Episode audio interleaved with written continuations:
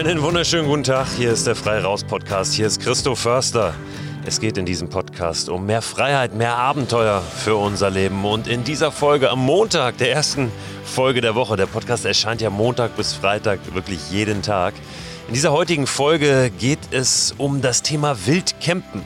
Es gab nämlich jetzt übers Wochenende einen ganz spannenden Kommentar in der Zeitschrift oder der Zeitung Die Zeit. Lass die Städter wild im Umland campen ist die Überschrift dieses Artikels oder beziehungsweise dieses Kommentars. Das ist an der Stelle ganz äh, wichtig zu erwähnen, denn ein Kommentar soll natürlich äh, auch ein bisschen polarisieren und äh, ja, eine starke Meinung haben. Und genau das tut dieser Artikel. Das hat er. Es ist nämlich ein ja, sehr äh, deutliches Plädoyer für das Wildcampen. Denn dieses Jahr sieht ja nun mal anders aus, urlaubsmäßig. Ich habe da in den letzten Folgen schon sehr, sehr oft drüber gesprochen und auch sehr früh schon drüber gesprochen. Hey Leute, lasst uns äh, mal den Urlaub im Ausland abschreiben und lasst uns mal schauen, was äh, in Deutschland und in der näheren, in der ganz nahen zum Teil auch Umgebung möglich ist. Ja, und in dem Zuge äh, beschäftigen sich jetzt auch äh, andere Menschen, viele Menschen mit dem Thema, ja, was machen wir denn jetzt eigentlich hier in diesem Jahr zu Hause. Wir sind so viele, die alle ein Bedürfnis nach Urlaub haben, die alle natürlich ein Bedürfnis auch nach Freiheit haben, aber ja, sind wir möglicherweise zu viele, ähm, dass das gar nicht funktionieren kann mit den aktuell gegebenen Umständen, auch mit den Strukturen, die der äh, Tourismus oder grundsätzlich das, das Draußensein, das Abenteuer erleben, eben in unserem Land, in Deutschland oder wenn wir es ein bisschen weiterfassen wollen, im deutschsprachigen Raum hat. Grundlegend noch einmal, und auch das habe ich ja schon mehrfach betont in der Vergangenheit, das Zelten, das wilde Zelten in Deutschland ist verboten. Das heißt nicht, dass es in der Praxis nicht möglich ist. Also es kann durchaus sein, dass wir irgendwo ein ja, ruhiges Plätzchen finden, wo wir ein Zelt aufschlagen, wo uns am Ende auch niemand belangt. Aber es ist verboten, das wilde Zelten in Deutschland. Ohne Zelt, auch das habe ich des Öfteren schon erwähnt, ist es eine Grauzone, in der wir uns ganz gut bewegen können. Aber es geht jetzt hier um das Zelten, denn das ist gesetzlich geregelt, beziehungsweise eben verboten. Und Nils Erich von der Zeit fordert in diesem Kommentar, ja, lasst die Städter wild im Umland campen. Er bezieht sich auf das Jedermannsrecht, das ja herrscht in Skandinavien, in vielen skandinavischen Ländern. Das Jedermannsrecht ist im Prinzip ein, ja, so eine Art Zutrittsrecht zur Natur, auch auf privates Gelände, ähm, was nicht nur eben ein, ein Betreten ermöglicht, sondern auch zum Beispiel ein Zelten, ein Übernachten und das Feuer machen. Das heißt ganz einfach, dass wir in Skandinavien, wenn wir dort unterwegs sind, beziehungsweise vor allen Dingen in Schweden, Norwegen und Finnland. Dänemark ist da noch mal ein bisschen außen vor. Zum Beispiel einfach irgendwo in der freien Natur wild zelten dürfen. Wir dürfen da sogar mit dem Auto irgendwo stehen und übernachten. Wir dürfen da sogar ein Feuer machen. Es gibt ein paar Einschränkungen, was zum Beispiel den Abstand zu Häusern oder zu ja, Siedlungen äh, angeht. Aber grundsätzlich ist das dort möglich, auch auf privatem Gelände. Das ist eben dieses ja schon traditionelle, relativ lange vorherrschende Jedermannsrecht. Das haben wir aber in Deutschland nicht. Aber Nils Erich äh, bezieht sich darauf und sagt, hey, wenn das da in Skandinavien funktioniert, brauchen wir nicht sowas auch momentan. Denn, das schreibt er am Anfang seines Kommentars, fast 80 Prozent der Deutschen leben in Städten. Und natürlich wird es da sehr, sehr voll, wenn die alle nach draußen wollen, aber eben ja, nicht weit genug rausgehen, dass sich das so ein bisschen verteilt. Wörtlich schreibt er, die Städter müssen nur raus ins Umland. Nicht zu den ewig gleichen und bald wieder überlaufenden Zielen wie Basteibrücke, im Elbsandsteingebirge, Drachenfels oder dem Travemünder Ostseestrand, sondern in den nahen und ansteckungsgefahrlosen Wald, ins Weserbergland, die Elfringhauser Schweiz oder den Fleming. Und damit beschreibt er letztlich genau das, was ja die Idee hinter der Mikroabenteuerbewegung ist. Und dann geht es so ein bisschen um das skandinavische Jedermannsrecht, auch um die Frage, warum wir das in Deutschland so nicht haben, was sehr weit zurückreichende historische Gründe hat, unter anderem. Er beschreibt, wie sich vor allem die Menschen in den Städten über Jahre, Jahrzehnte entfernt haben von der Natur und sagt auch, dass, ähm, dass, dass Zelten im, im Wald oder in der freien Natur sicher nicht dazu geführt hat, dass unsere Natur so ja, zertrampelt ist oder zerstört ist, sondern dass das eher natürlich von, von äh, der Industrie, von der Landwirtschaft kommt und nicht von den Menschen, äh, die nur möglicherweise in der Natur übernachten möchten. Und dass im Gegenteil der Aufenthalt in der Natur sogar dafür sorgt, dass wir uns mehr damit auseinandersetzen, mit dem Schutz der Umwelt und der Natur. Und dann stellt Nils Erich zum Abschluss dieses Kommentars eine Frage, und zwar, wie wäre es ganz deutsch mit einem Wildcamping-Zertifikat, damit ja niemand den Wald abfackelt oder die Weizenfelder zertrampelt?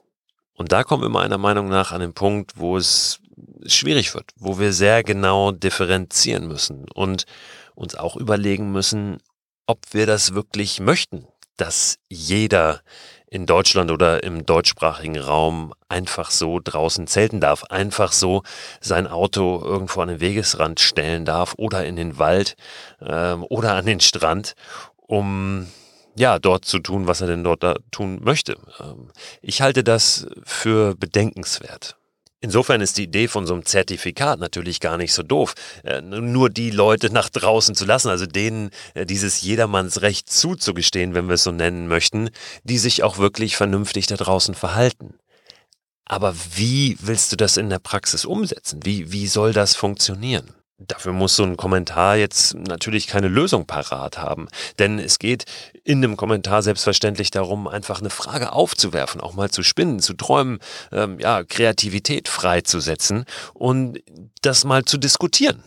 Wir sollten aber auch nicht den Fehler machen, nach irgendetwas zu rufen, was sich vielleicht am Ende gar nicht vernünftig lösen lässt. Und die Gefahr bei diesem Thema sehe ich wirklich darin, von sich selbst auf andere zu schließen. Denn all die Menschen, die in der Natur viel unterwegs sind, die sich vernünftig verhalten da draußen, die keinen Müll liegen lassen, die nicht laut sind, ja, keine Musik abspielen, die da keine Alkoholexzesse veranstalten. All die, die können sich das sicher sehr, sehr gut vorstellen, dass sie äh, auch eine Nacht im Wald legal, offiziell übernachten dürfen, ihr Zelt irgendwo aufschlagen dürfen, mit dem Auto irgendwo stehen dürfen. Aber wenn man dieses Verbot des Wildzeltens oder irgendwo im Wild mit dem Auto übernachtens kippt, dann muss man sich auch bewusst sein, dass das alle dürfen. Und ja, dann wird's wirklich wieder schwierig, weil es einfach viele Menschen gibt, die sich da draußen nicht vernünftig verhalten. Und dann wird es Gruppen geben, ich sage jetzt ganz bewusst nicht Jugendgruppen, denn es hängt gar nicht immer unbedingt vom Alter ab. Es wird Gruppen geben, die da laute Musik hören. Es wird Gruppen geben, die da einen Kasten Bier leeren. Es wird Gruppen geben, die ihren Müll hinterlassen. Und äh, es wird vielleicht auch Einzelpersonen geben, die das genauso tun ich habe mich damit auch unabhängig von der aktuellen Situation, von der Corona-Krise schon viel beschäftigt, mir sehr viele Gedanken dazu gemacht. Und ich komme immer wieder an den Punkt, dass ich merke, hey, schließ nicht von dir selbst auf andere. Sei froh, dass es diese Regelung gibt, dass die Wälder, die, die Wiesen, ja, die Natur da draußen nicht voll ist mit Leuten, die alle legal irgendwo ihr Zelt aufstellen können oder irgendwo ihr Auto hinstellen dürfen halt die Füße still, schrei nicht zu laut nach irgendeiner Regelung, denn am Ende wird möglicherweise auch noch das Übernachten ohne Zelt komplett verboten. Was ich mir aber sehr gut vorstellen kann, gerade für dieses Jahr, ist, dass mehr Möglichkeiten geschaffen werden, die sich aber kontrollieren lassen. Das heißt, zum Beispiel Zeltwiesen, wo man sein Zelt aufstellen kann, aber eben nicht gleich auf so einem äh, durchgestylten, äh, typisch in Anführungszeichen deutschen Campingplatz ist. Oder Stellplätze für Kleinbusse, für Wohnmobile, wo ja auf einem abgesteckten Raum die Möglichkeit äh, besteht, zu übernachten. Und davon gerne viele, aber es eben nicht ausufern lassen und äh, völligen Freilauf lassen. Ich glaube, das würde nicht funktionieren. So, so schön ich mir das vorstelle, so sehr ich mir das wünschen würde, dass wir alle äh, ganz bewusst und respektvoll in der Natur unterwegs sind. Äh, ja, kein Laut von uns geben, nichts hinterlassen, keine Spur, äh, kein Müll. Aber das wird nicht funktionieren. Dafür sind wir einfach zu viele auf zu engem Raum und vor allem zu viele, denen dieses Bewusstsein fehlt. Mich würde sehr interessieren, wie ihr dazu steht. Also wenn ihr mögt, schreibt mir gerne eine E-Mail, schreibt an freiraus.christoförster.com oder hinterlasst eine Sprachnachricht per WhatsApp. Die Nummer dafür findet ihr auf christoförster.com slash frei raus. Ich werde in der morgigen Folge, um das schon mal anzuteasern, nochmal mit jemandem sprechen, der ja eine ganz besondere Begegnung gehabt hat, auch in Bezug auf das Zelten in der Natur, auf einem Privatgrundstück und der eine ganz schöne Idee hat, wie sich das möglicherweise umsetzen lässt oder auch ja ein paar Möglichkeiten uns nennt, wie sich dieses Zeltverbot vielleicht umgehen lässt, ohne den Rahmen des Gesetzes zu verlassen. Wenn wir uns alle so ein bisschen zusammentun. Aber dazu morgen mehr. Ich möchte euch aber heute auch schon mal ein paar Ideen nennen und die kommen hier jetzt reingeflogen. Und zwar gibt es eine Website, die nennt sich OutScout. Out wie Out und dann Scout S-C-O-U-T, Outscout Zeltplätze.org. Zeltplätze für Wanderer mit Fahrrad, Boot oder zu Fuß. Und da sind auf einer interaktiven Karte Möglichkeiten verzeichnet, wo es sich nicht nur in Deutschland, nicht nur im deutschsprachigen Raum, ja, übernachten lässt, wo wirklich schöne, naturnahe Zeltplätze sind für unmotorisierte Reisende, sage ich mal. Da sind wirklich schöne Orte dabei. Grundsätzlich gibt es in Deutschland mittlerweile auch einige Trekkingplätze, wie man sie aus Ländern kennt wie ja, Neuseeland oder ja, irgendwo in der Ferne, wo wirklich viel gewandert wird. Das sind kleine Plätze irgendwo mitten im Wald, wo drei, vier, manchmal auch fünf Zelte aufstellbar sind. Meistens stehen die auf so Holzplattformen, dann gibt's eine Biotoilette irgendwo und oft sogar eine kleine Feuerstelle. Nur kann da nicht einfach kommen, wer will, sondern man muss sich vorher anmelden. Das heißt, es gibt nur diese begrenzte Anzahl von Zelten, die aufstellbar sind.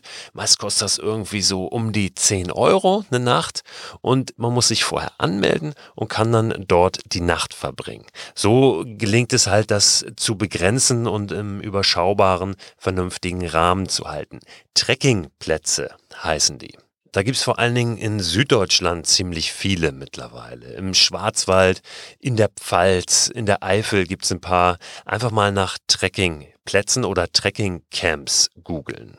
In den Newsletter am Ende der Woche packe ich euch aber auch nochmal ein, zwei Links zu. Da gibt's ganz schöne Übersichten, wo diese Trekkingcamps verzeichnet sind.